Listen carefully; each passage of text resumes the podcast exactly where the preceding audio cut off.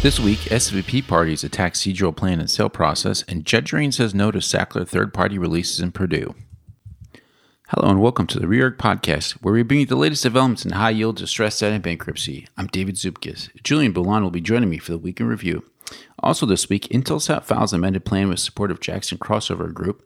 Potential Johnson & Johnson Texas two-step bankruptcy takes a front seat in Imerys bankruptcy. And PROMESA Oversight Board and Puerto Rican legislators meet to discuss Commonwealth Plan of Adjustment. For this week's deep dive, Reorg's Kevin Eckhart and myself will discuss the Texas two-step bankruptcy liability management maneuver and how it may be deployed by Johnson & Johnson in the context of their Imerys Talc Chapter 11 cases. It's Friday, August 27th.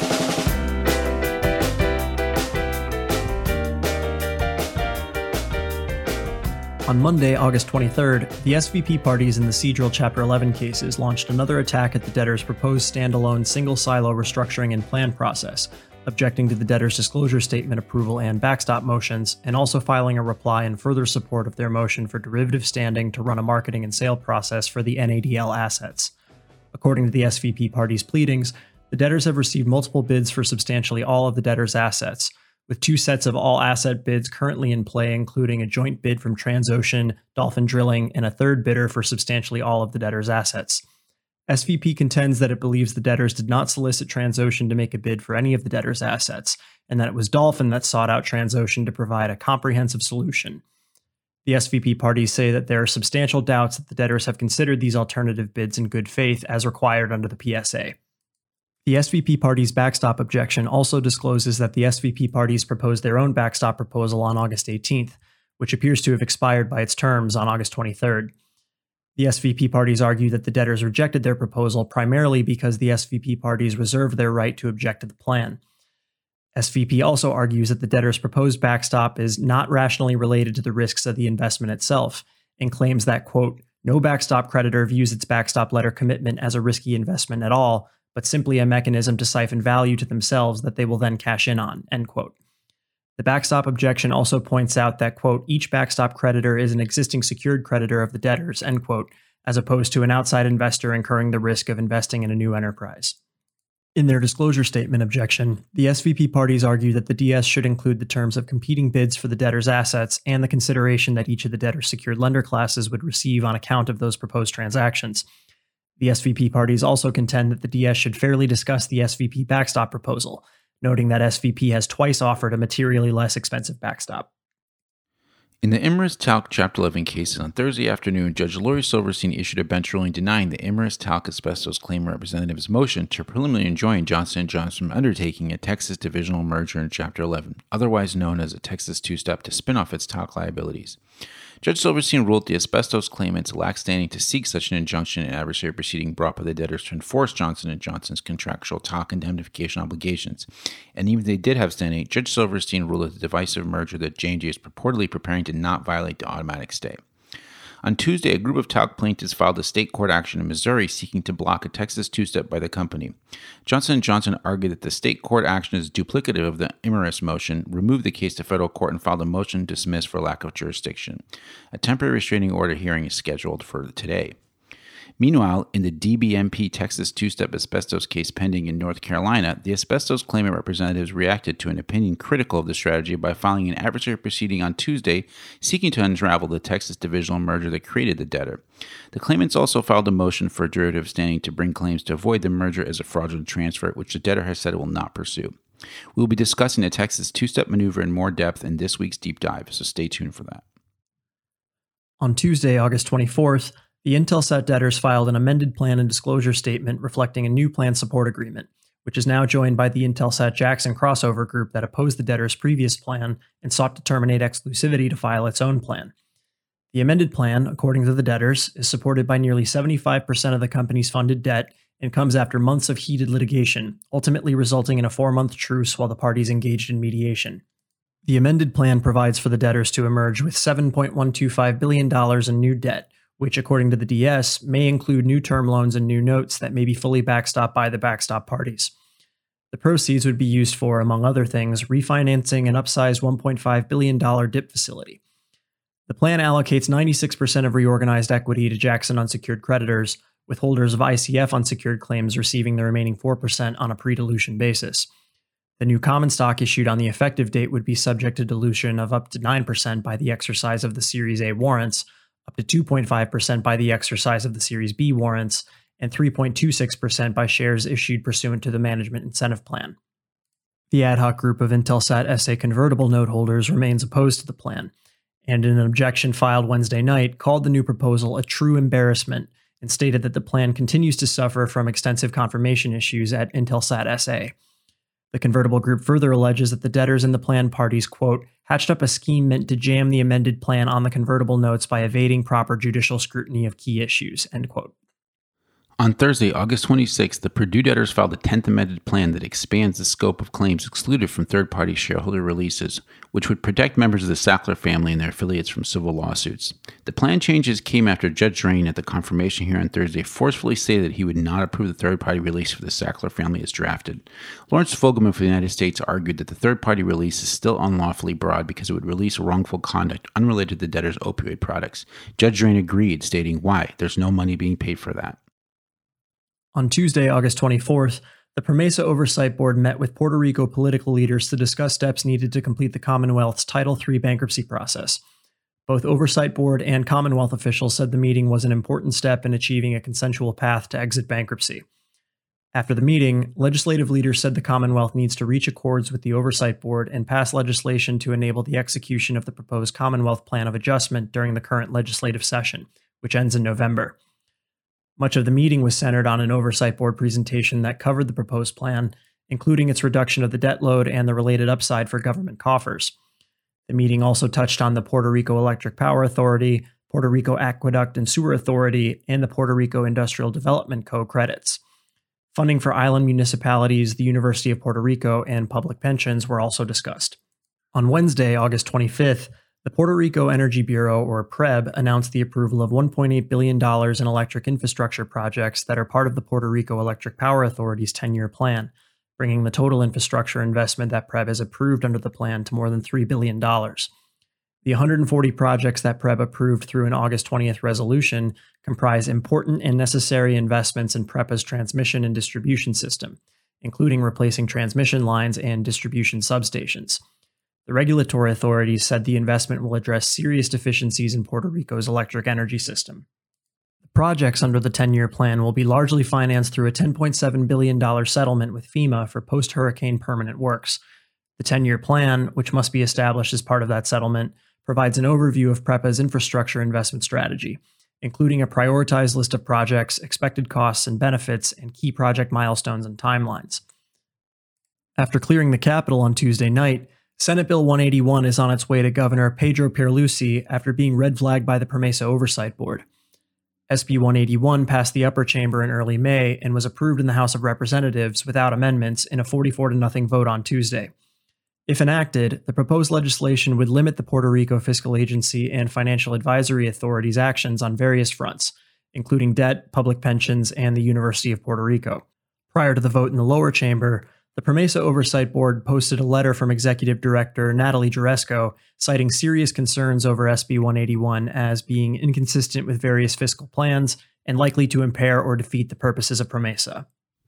Top Reorg stories this week included Second Circuit Tribune opinion addresses remaining LBO appeals, affirms bankruptcy critical portions of decisions below, certain fraudulent conveyance claims against financial advisors to be reconsidered on remand. Carlson Travel negotiates RSA with bondholders to swap notes for majority ownership, requests consents for bridge liquidity. Noble announces divestment of four jackups to ADES International for 285 million in net cash proceeds. Provides updated 2021 and preliminary 2022 guidance. After pulled IPOs, the better being WCG Clinical lose significant pro forma covenant flexibility, including access to leverage based baskets, CDW, Hanesbrands, Lamb Weston Initiations, MultiPlan primary review. And now here's Jim from Houston with the week ahead. Good morning, and thank you for listening in. Even less this week than there was last week, starting with Monday, August 30th, final hearing in Grupo Aeromexico, and a cash collateral and omnibus hearing in Seadrill. Tuesday, August 31st, a hearing on bankruptcy appeal in Diamond Offshore. Wednesday, September 1st, a DS hearing in Intelsat, along with earnings from Petco and Chewy. Thursday, September 2nd, a DS, SVP, and backstop hearing in Seadrill and final hearing in Alpha Holding. And Friday, September 3rd, confirmation hearing on the equitization plan for Washington Prime. And that's it from me. Back to New York. And next up, Reorg's Kevin Eckhart and I discuss the so called Texas two step bankruptcy liability management maneuver, how judges in recent bankruptcy cases have treated it, and how it's being deployed by Johnson & Johnson in the context of the Imerys Talc Chapter 11 cases.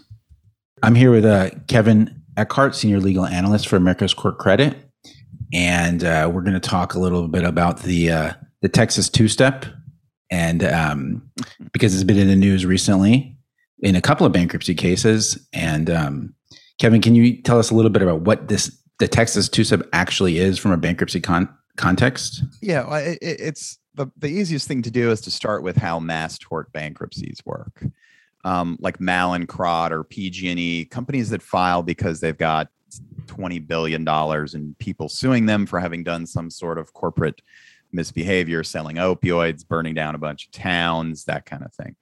Well, what they'll usually do, like Mallinckrodt and PG&E, is they file the whole company, and then they try to get releases in the Chapter 11 plan for any non-debtors that that may also have fault, um, but um, are contributing something to the reorganization to buy a release. So it's they'll file the whole company. You know, PG&E files the whole company.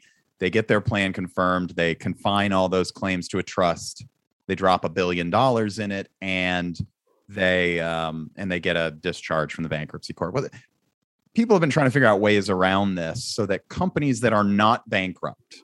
Um, the example we're going to talk about here is Johnson and Johnson companies that are not bankrupt that have huge amounts of these liabilities.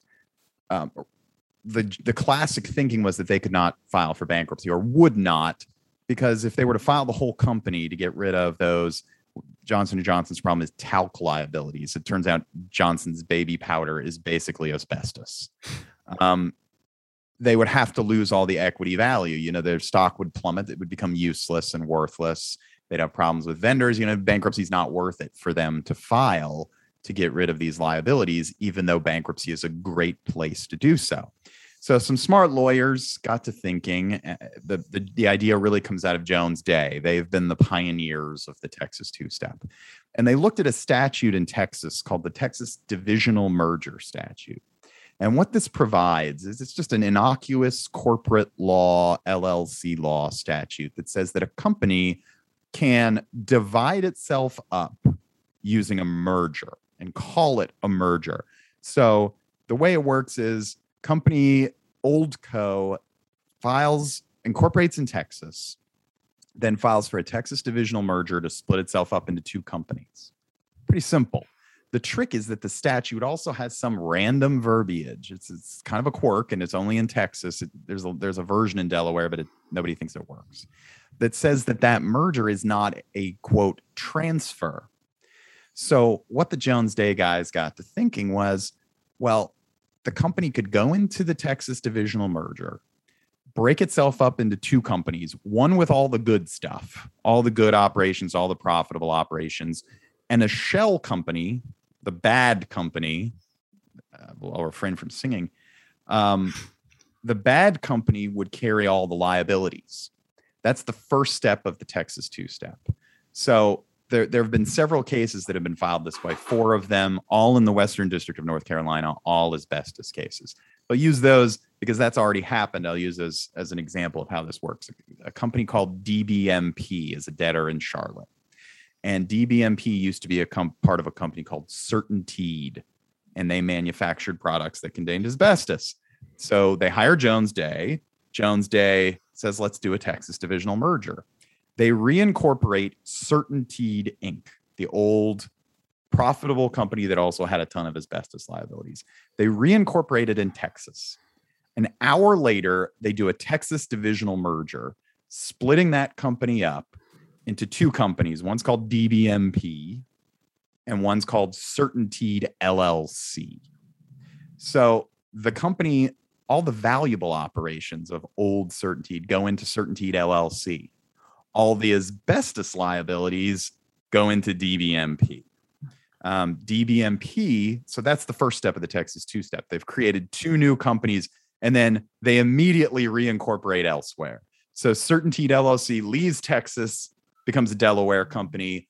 DBMP becomes a North Carolina company. They're only Texas entities for about four hours. So, and, and this is a and this is a new thing, right? Like this, the, the DBMP case is a new is from. Yeah, it was filed in twenty. the the The divisional merger was done in 2019, in right. October of 2019. Again, four hour cruise right. through Texas law, and that's the first step. They reincorporate DBMP out of Texas, so it's a Texas LLC, but they just convert it to a North Carolina LLC because they want to file in Charlotte.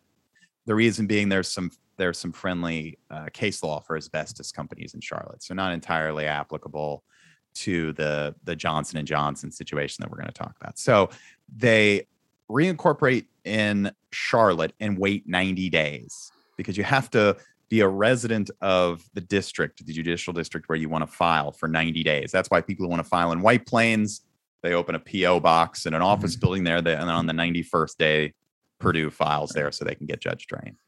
So you have this uh, you have this setup where now you have two companies, one with all the opioid, oh, I'm sorry, opium, one with all the talc, li- uh, still not right. right, the asbestos, asbestos liabilities, and one with all the profitable operations that then just goes off and does the same thing it used to do, except it doesn't have any asbestos liabilities, right? This is like a dream transaction for a company. They can keep their valuable assets while throwing off their liabilities. Now, mm-hmm. that can be done under any state's law, right? Any state will allow a company to split up the two companies and allocate its assets and liabilities. The problem with that is it's usually a fraudulent transfer. Right. If you have a company's that has valuable assets and a bunch of liabilities, you send the assets over there, you leave the mm-hmm. liabilities over here. It's a fraudulent transfer, and the creditors of the company that lost all its assets can then sue to recover all those assets. So it gets undone pretty quickly. Um, you see that in the Tronox case. There was like a $13 billion fraudulent transfer where they tried to do a spinoff of some environmental liabilities, and they, the creditors challenged it bankruptcy court and unsurprisingly lost. The magic of the Texas divisional merger statute, at least, um, at least nominally, and we'll get into why maybe this all doesn't work. Um, is that it's it has that provision I mentioned that says this merger under this statute's not a quote transfer. Mm-hmm. And they so that what they say is, aha, it's not a fraudulent transfer because it's not a transfer. It's a merger. It's not a uh, sending all the assets over here and the asset, all the liabilities over there. Nothing was transferred. It's just, uh, you know, something else because of this strange language in the statute. So they have filed three of these cases, Jones Day, in, in North Carolina. There's uh, the original one was Bestwall LLC, um, which was spun off from Georgia Pacific for asbestos liabilities. And then there, there are two other cases that are combined Aldrich Pump and um, another case called uh, a boiler manufacturer. They both spun out of um, of Trane Technologies, the air, which most people think of as an air conditioning manufacturer, right? So they did the same thing in all these cases, all three of these cases: DBMP, Bestwall, Aldrich Pump.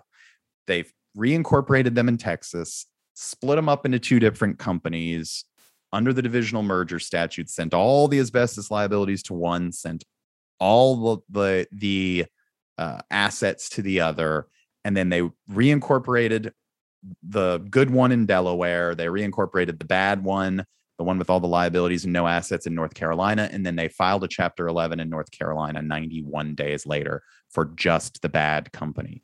Mm-hmm. So you have, uh, again, if it works, it's like every bankruptcy lawyer's dream. It's it's a situation where you've thrown off tort liability at no cost. And to protect this, you know, they know the statute. It says it's not a transfer. Um, they know there may be holes in it. So what they do, they do a, take a couple other steps to try and justify the transaction. They will enter into a funding agreement between the good co and the bad co, where the good company says, "We're going to pay all your asbestos liabilities." It sounds like it kind of kills the whole point of the transaction because if the good company with the good assets has to pay the asbestos liabilities, the bad company, why'd you go through this? well, the funding agreement has enough holes in it to drive a truck through, and it only applies um, when the parent company says so. So it, it's just illusory, but it's there for them to say, oh, there's this promise to pay the debts. So you have these cases, and the North Carolina courts that have been handling these these three cases have basically declined to dismiss them, but spent the whole cases saying we think this is a little screwy. And on August 10th, uh, Judge Craig Whitley in Charlotte, who's overseeing the DBMP case, entered a decision saying basically, yeah, I think this is a fraudulent conveyance. It is clearly taking all of the good assets, sending them over there, sending all the liabilities over here. And he went through the history of the Texas statute and said, hey, the, the not using the word transfer is not dispositive. The statute also says it preserves creditors' rights. The guy who wrote the statute wrote a law review article saying, no, that's not what this was for. I don't think this is a bankruptcy strategy. This that's just a totally irrelevant thing. Yes, it can still be a fraudulent transfer, but people are still thinking about the idea. it, is yet to be litigated that way. Um, Judge Whitley said, "I think it's a fraudulent transfer. I'm not going to say anything about it. Somebody's going to have to bring a fraudulent transfer action." Right, because and I, I mean, I would assume that it would be Texas fraudulent transfer law, right? And then has it ever been tested where where the Texas fraudulent transfer law is matched up with its Texas, right? This weird Texas merger. Right. No, no, it hasn't. It, it hasn't. hasn't. It has never been been adjudicated. Right. So everything Judge Whitley is going on is sort of legislative intent, um, statements by the people behind drafting the statute. But you know what Jones Day will probably say, or anybody else who wants to do this is, well, plain language of the statute says it's not a transfer. How can it be a fraudulent transfer if it's not under applicable state law a transfer? Um, and that is a completely open question. Mm-hmm. So finally, after these cases have sort of been dragging around, doing nothing for a couple of years, uh, last week or earlier this week on Tuesday, the asbestos creditors in the DBMP case filed a motion basically to invalidate the whole divisional merger. They filed a motion for derivative standing to call it a fraudulent transfer and bring that claim. And then they filed a very interesting action to substantively consolidate DBMP, the bad company debtor that got all the liabilities, with uh, Bestwall LLC, the good company that is, I'm sorry, not Bestwall LLC, um, uh, the I'm getting I'm getting the original companies here mixed up. CertainTeed LLC. They want to combine the good company and the bad company back together in the bankruptcy court, which again would just scotch the whole thing. So they finally filed motions that will start the process of testing this out. Meanwhile, while this is going on, back on July 19th, someone leaks to Reuters and it got picked up elsewhere that Johnson and Johnson was threatening to do this to get rid of their talc liabilities. That they were thinking of doing a Texas divisional merger, um, taking Johnson and Johnson Inc., the big Johnson and Johnson, which obviously does not want to file for bankruptcy because it would create all kinds of problems for a solvent business, putting it, making it a Texas entity, splitting it into good company, bad company and sending bad company to go file for bankruptcy somewhere. It doesn't have to be North Carolina because it's not asbestos. Um, mm-hmm. This was presumably something that was discussed in the settlement negotiations for the talc. I'm sure the company probably issued this as a threat, uh, but the company's not denied that they're thinking of doing this. They have been, they have said things like, "We're continuing to litigate it and, con- and considering all options." And their lawyers in the lawsuit, which I'll get to in a second, have not said anything about we're not going to do this. We're probably not going to do this. This isn't how we're going to do this. Um, so it sounds like a legit threat by Johnson and Johnson, and they're now spending a lot of money defending this in litigation because uh, another Chapter 11 company called Imerys Talc. This is a company that ran a talc mine it was part of Johnson and Johnson for 30 years, and they sold all of the talc Johnson and Johnson uses in its consumer products came from this mine. It was spun off 30 years ago, and it then filed for bankruptcy about a year ago under the burden of all these talc lawsuits because people are suing J and J, and they're going to sue the ultimate mining company that dug this stuff out of the ground and gave it to J and J this company claims that it has 400 billion dollars in claims against J&J for its own talc liability. So what they're saying is we've got a contract that says Johnson & Johnson has to indemnify us for whatever we pay to these talc claimants and it's 400 billion dollars. Imerys got wind of this whole strategy and filed a lawsuit against Johnson & Johnson last week to not only enforce uh, the indemnification obligations to try to say we have a valid claim against Johnson and Johnson, but to prevent them from filing a Texas two-step bankruptcy. So the asbestos claimants in that case, they got they got an official committee filed a motion in that lawsuit asking Judge Silverstein in Delaware, who's overseeing the Imerys Chapter 11, to issue an injunction saying Johnson and Johnson, you can't do this. You cannot send yourself to Texas for the purpose of being split into good co and bad co, and then leave us holding the bag against bad co while good co goes on with its life, pays dividends, pays off its debt, and ignores us. And their theory was that since they have a contractual indemnification claim against Johnson and Johnson, it was be a violation of the automatic stay for Johnson and Johnson to file to pull this Texas two step maneuver to get out of its indemnification obligations. Um, yesterday at a hearing, there was there was a some oral argument on this on August 24th on Tuesday, and then yesterday afternoon at a hearing, um, Judge Silverstein denied this motion. Said we're not going to let I'm not going to tell Johnson and Johnson not to undergo a restructuring that while maybe a fraudulent transfer while maybe a total scam to um, jam these asbestos claimants is under Texas law completely legal, is something people can do. Um, like the judges in Charlotte, she seems inclined to say, until I have that fraudulent conveyance lawsuit in front of me, until I have people suing for this, I'm going to say I don't like the sound of this, but I'm not going to either dismiss a case based on it or prevent somebody else from doing it. So Johnson and Johnson's not out of the woods yet. There, there is in the middle of the week on Tuesday, the uh, another group of talc plaintiffs filed a state court action in St. Louis, trying to get a similar injunction, saying this is going to be a fraudulent conveyance, so don't let them do it. Johnson and Johnson immediately removed that to federal court, filed a motion to dismiss there should be a hearing probably next week on a temporary restraining order.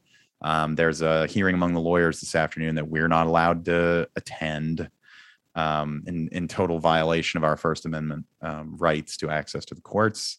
But um, we'll see. We'll know more about that next week. So the, the status on this is it's still untested, but um, they're getting close to the laboratory. They have mm-hmm. swiped their key card at the outside of the laboratory. They're putting on their coats and in the next several months, we should have some experimental results on whether there is this magical, really astonishing way of of otherwise valuable corporations just tossing off the liabilities for their gross misbehavior. Yeah, I, I thought it was. I mean, it, it's it in and of itself, it's this prophylactic right measure that you you take in advance, right? In advance of a potential filing, or to, I guess to head off a filing. But I thought it was really interesting that, like, in Judge, I look, I, I looked at Judge um, Judge Silverstein's um, her discussion of it, and she had asked, you know, in terms of using the stay to stop them from doing it. She made she made this interesting point where she's like, "Can I stop? Can I enjoin a non-debtor for making a poor investment?" decision or yeah. taking some other action yeah. that could reduce assets available to us to set it. I mean, that's just an interesting you know uh, examination of what the stay can do like you know how I mean, how how forward looking can it really be right? I mean it's what's interesting is usually bankruptcy judges don't bother to question even for a second that the automatic stay applies to everything. Right. Um, but even this seemed too far for yeah. a delaware judge bankruptcy judge to go. The other example she used was what if uh, a big mall developer she said simon properties but then was like don't t- take me on that. I don't know anything about that um, she said, "What if a big mall developer has some some tenants in bankruptcies? They've got a Forever 21, they've got a a uh, 24 hour fitness, but they want to sell the mall. Can the tenants who are in Chapter 11 run to the bankruptcy court and say, no, they can't sell this mall because that we have a contract with them. They have obligations. Yeah. And it would violate the automatic stay. And and I guess the counter argument to that, which I, I don't think they got got a, a, a fair airing at the hearing because the hearing um, which I attended and wrote up was so philosophical, for lack of a better word. There was a lot of meandering discussion, which I understand because it's such a novel, uh, a, novel theory.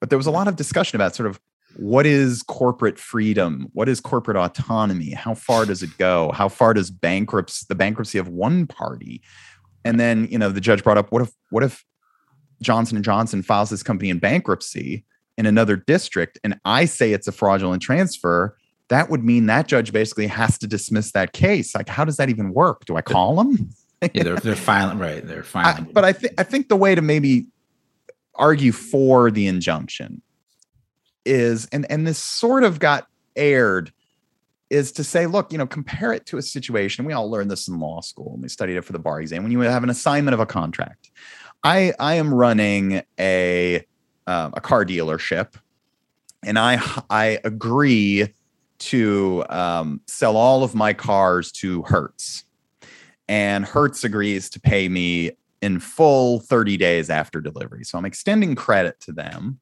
and I say, oh, it's fine. It's Hertz. And I, am not, don't mean to sing, single out Hertz or anything like that. But, you know, I trust that Hertz is a large enough company now shorn of its debt that it can, uh, that it can pay me. I file for bankruptcy and Hertz decides ah, we don't really, you know, we've accrued a couple months of past due. We owe them 10 million bucks, but we don't, we don't really want to pay it. So let's just assign our obligations under this contract to someone else, to Bob, Bob down the hall. You know, well, we'll assign it to him. Yeah, assign it to him. Yeah, it's his. Now he's the one who owes you money and not us. You can't do that. I mean, that's you, you can't generally abrogate your contractual responsibilities by assigning them to a third party and just walking away. You're still on the hook. And that's essentially what peeling away the sort of Texas divisional merger automatic stages, that's essentially what uh, their Johnson and Johnson's thinking of doing. They have a contractual indemnity ob- obligation to Imerys, and they don't want to pay it.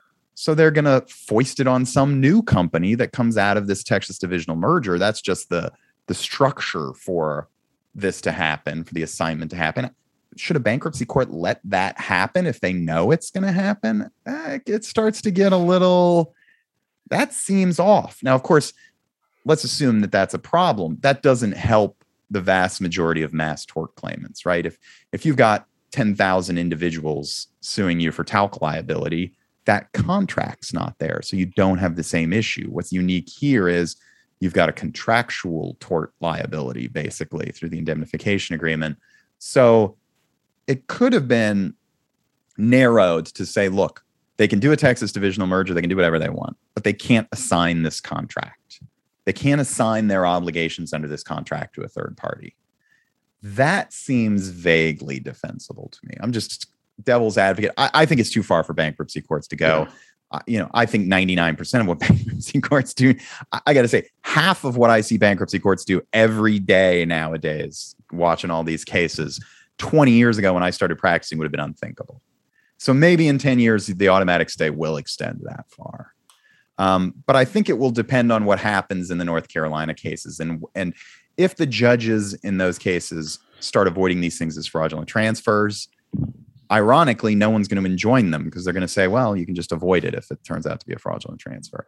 If they say, no, this isn't a fraudulent transfer, it's a totally legit way of getting out of these debts then you're going to see judges maybe consider enjoining them ahead of time because there won't be a remedy for the the claimants in the future but eh, i mean everything you know it's like everything has its has give and take the the debtors figure something out and the creditors will figure something out to get around it right and and and but all, and not to get too far afield but in the long game right for johnson and johnson right i mean this this would obviously if they were su- able to do successfully, it helped them. But then in the end, right, the idea is is that for the, I guess the spun off, it's not a spin off, right? I don't want to say spin off because spin offs exist, and this is different for the divided company, right? Yeah, well, the, um, the way it usually works, and and counsel from Weil, who represents Johnson and Johnson, says this isn't the way it has to work, but this is the way it worked in the North Carolina cases. There, the there is, is not a surviving company. The old company gets split into and disappears. So I guess it's a it's it, it's a merger that is effectively a demerger, but under Texas law they call it a merger. but, but in the but in the end, what would happen? What survive? Let's say surviving Johnson and Johnson, right? They would be trying to get right released in through that. Well, no, they wouldn't. See, they wouldn't need to. They wouldn't need because to. they're all they're not their liabilities. They threw. They're a totally new company. They don't. They didn't get anything. They're just a fresh as a baby into the manger. They don't need a release because all of their liabilities were laundered through the merger and sent over there to the debtor. They can just walk away. They don't have to contribute anything. That's the magic. You just kind of got to something I didn't mention earlier, which is, you know, I mentioned usually, you know, the Sacklers are paying 4.5 billion Right, for their non-debtor right. releases. They wouldn't have to pay a thing because they don't have though any liabilities. They don't need a release. They were all basically put into a box. They dug a hole in the ground, buried them in there, and they don't care what happens after that. Now they have this funding agreement, right? Now I, will mention the funding agreement whereby they say we're going to pay um, the bad company's liabilities, us, good company. Judge Whitley, in his August 10th decision in DBMP, went through how this really isn't an agreement because it only applies if the there's two huge problems. It only applies if they get a release. So, in other words, they have a funding agreement, but the only time they ever have to pay is when they get exactly what they want. the release, which So, if the creditors challenge the bankruptcy, a plan doesn't, the plan they like doesn't get confirmed, they can walk away. They only have to pay what they agree to pay. and the it- other problem is to enforce this agreement, it's an agreement between bad co and new co and and uh, Goodco. And so, in order for bad co to get the money from good co, they'd have to sue good co to get that money. But they're never going to do that because they're controlled by the same officers and directors that control good co. Eh, let me give you an example. In the in the DBMP case, what they did is Certainteed creates Certainteed LLC, the good new company, and DBMP, the debtor bad company. All DBMP doesn't have any employees. It has a secondment agreement whereby all of its employees are provided by good company, and all of its officers and directors are from a company called Saint Gobain, which is the ultimate parent of all of these companies. So, why would those directors of the debtors ever approve a lawsuit to enforce that funding agreement against Certainteed LLC, for whom they're employees? the judge pointed out that makes no sense. They're never going to enforce this agreement. It's it's totally gratuitous and illusory. So, I mean, they they get that release. They just don't don't ever pay anything and just say no. You know, go ahead. You have your debt, your bankruptcy. Sue us for the fraudulent conveyance. If you lose, you get nothing. So the viability of this Texas two step is potentially even more important, right, these days because we have floating around. I know it's happened before; it never comes to fruition. But you have this, right, the Non-Debtor Release Prohibition Act, right, which Yeah, this yeah. would this would kind of solve that problem, that solve litigation. Yeah, it would, it would mean you never need to do a non-debtor do it. release. Yeah. So You, you so imagine the Sacklers own Purdue. They can just reincorporate Purdue in Texas, split it up into new Purdue and old Purdue. All of the valuable assets, you know, I don't know what the valuable assets of Purdue are. Probably some foreign subsidiaries, some intellectual property rights. But anyway, they spin those off into new co. Old co gets all the opioid liabilities. The Sacklers own the new co. They walk away and they don't have to pay 4.5 billion for a release. They just file a bankruptcy in White Plains or wherever they want for the bad co and say and and have this bogus funding agreement to give them a little fig leaf and then walk away without paying anything. yeah, Now, Sacklers Perfect. may be a, a- not the perfect example because they have the the plaintiffs have asserted direct claims against them for direct involvement, um, but it you can see it's a good illustration of exactly what this would be capable of. I mean, Mallinckrodt could have just divided itself up into it could have split up its specialty generics business, which sold opioids, its specialty brand segment, which sold Acthar and the other valuable stuff, put them through this Texas divisional merger washing machine. One of them comes out sparkly clean and all the dirt has been absorbed by the other one, and they just file the other one and walk away. Do, do you know? And they if- don't. Do you know? have sorry, Oh, go ahead. So do No, you know is, is this is this statute is the divisional merger statute new? Like why why No, is it, it- now a new thing?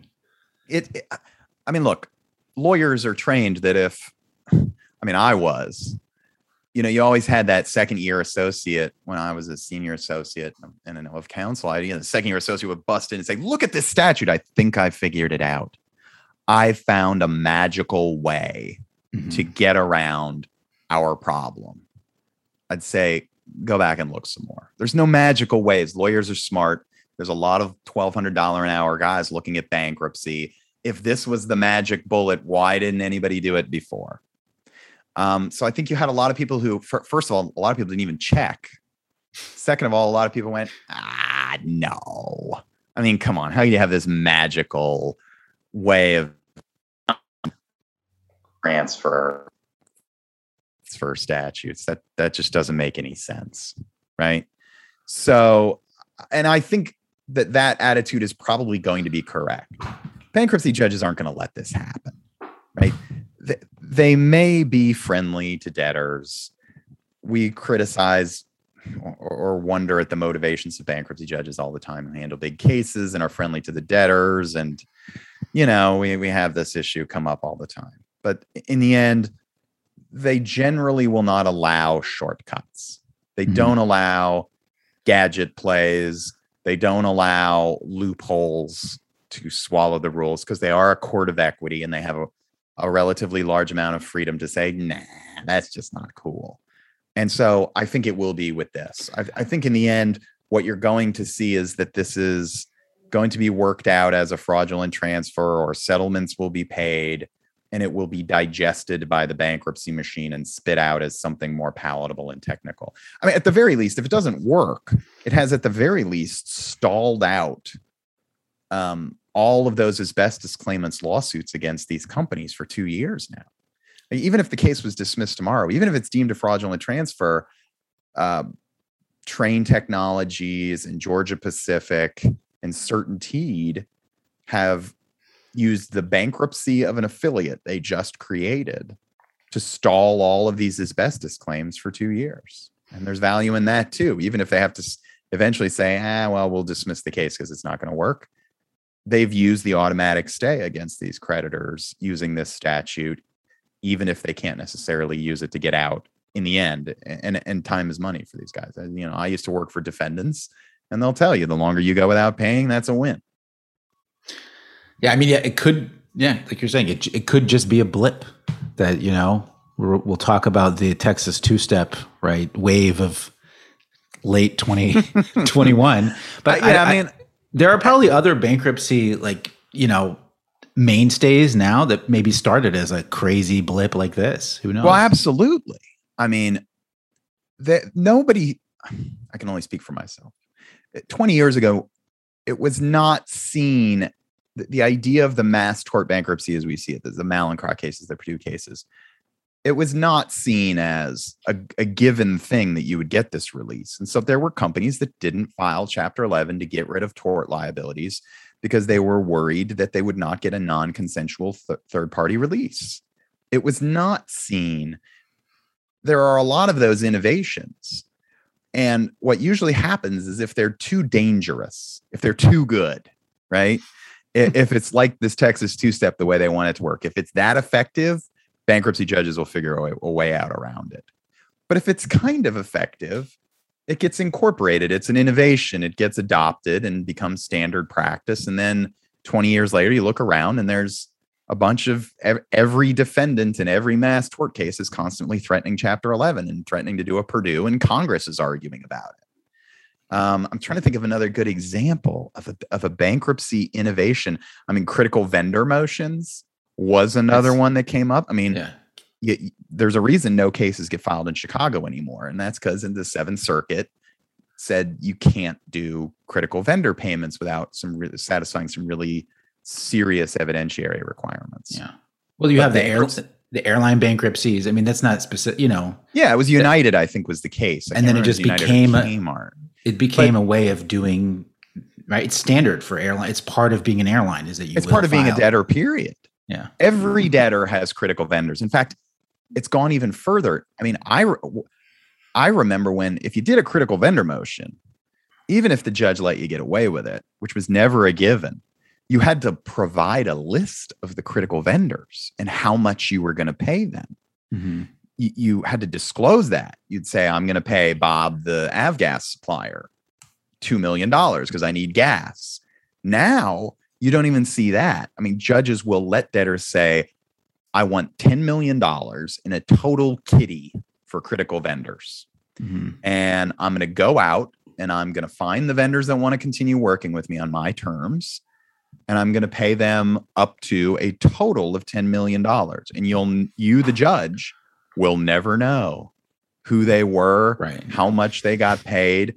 You just they just give the debtor a, a, a basically a slush fund to pay pre-petition claims without ever looking at them. And someone has brought this up this this came up in a cert petition in front of the supreme court in the last few months. Someone is challenging a vendor in a bankruptcy case i can't remember which one is challenging the critical vendor motion saying this is a total abrogation of what the bankruptcy court is supposed to do which is to evaluate claims and be a fact finder it's the bankruptcy court is just handing over its its claims adjudication responsibilities to the debtor without any notice um, and the problem is, you know, equitable mootness is their problem. Their their appeals have all been dismissed on equitable mootness grounds.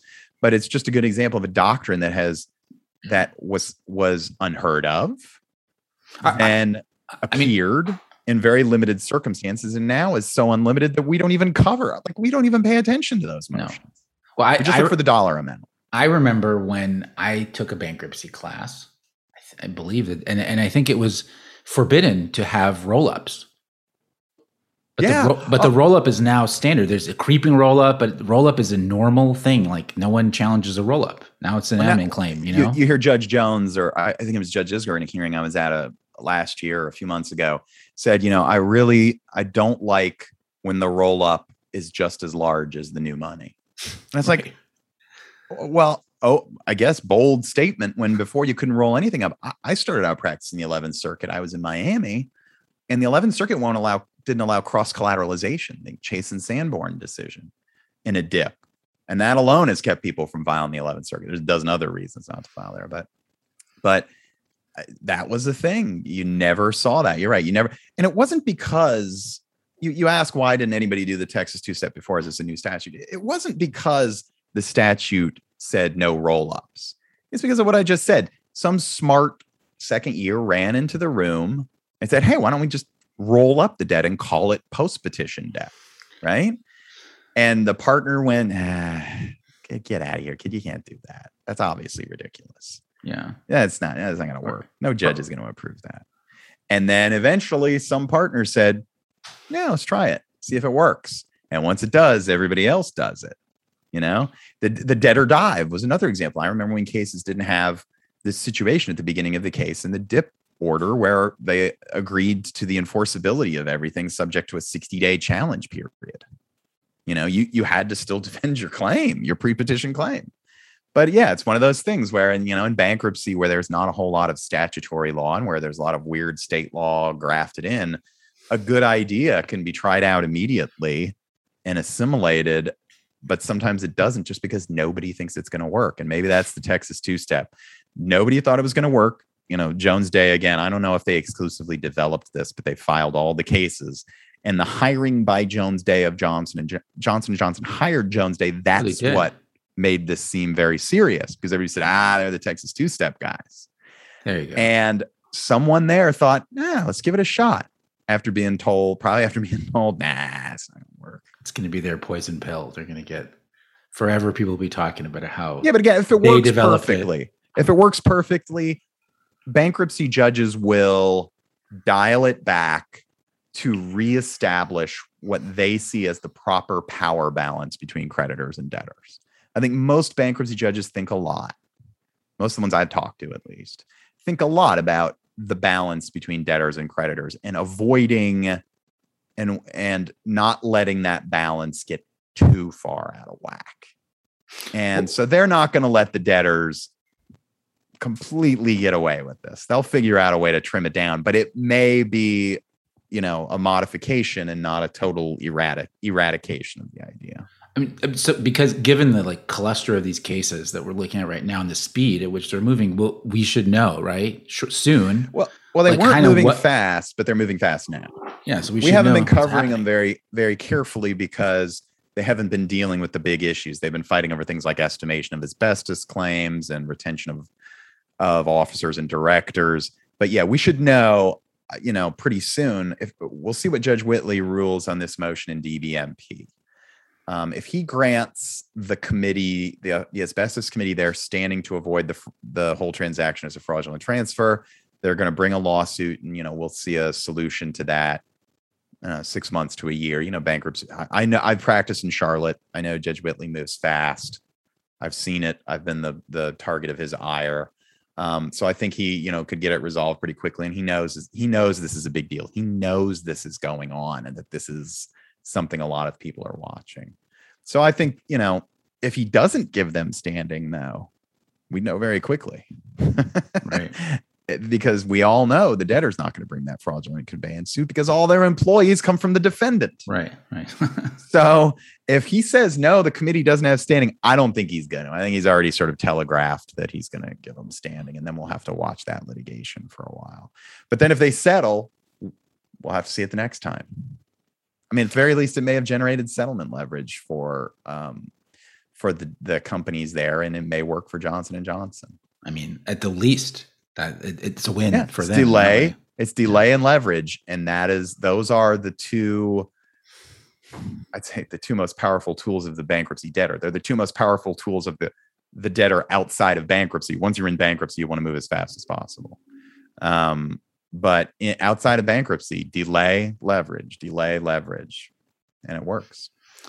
All right. Well, listen, it's been a fascinating journey, and I think we might. I mean, we might we might have to follow up on it. Let's see what. Let's see where. these, Yeah, all no, yeah, definitely. We'll see. We'll see more next week in that Missouri case and see if maybe a district judge um, views this a little differently than a bankruptcy judge like Judge Silverstein. All right. All right, Kevin. Thanks a lot, and uh, we'll we'll see you next time. No problem. Talk to you later, Dave. All right. Thank you again for listening to this Reorg Weekly Review. Find all our podcasts on the reorg.com webinars and podcast page, as well as Spotify, iTunes, and SoundCloud. Hope your families are healthy and safe. Have a great weekend and see you next Friday.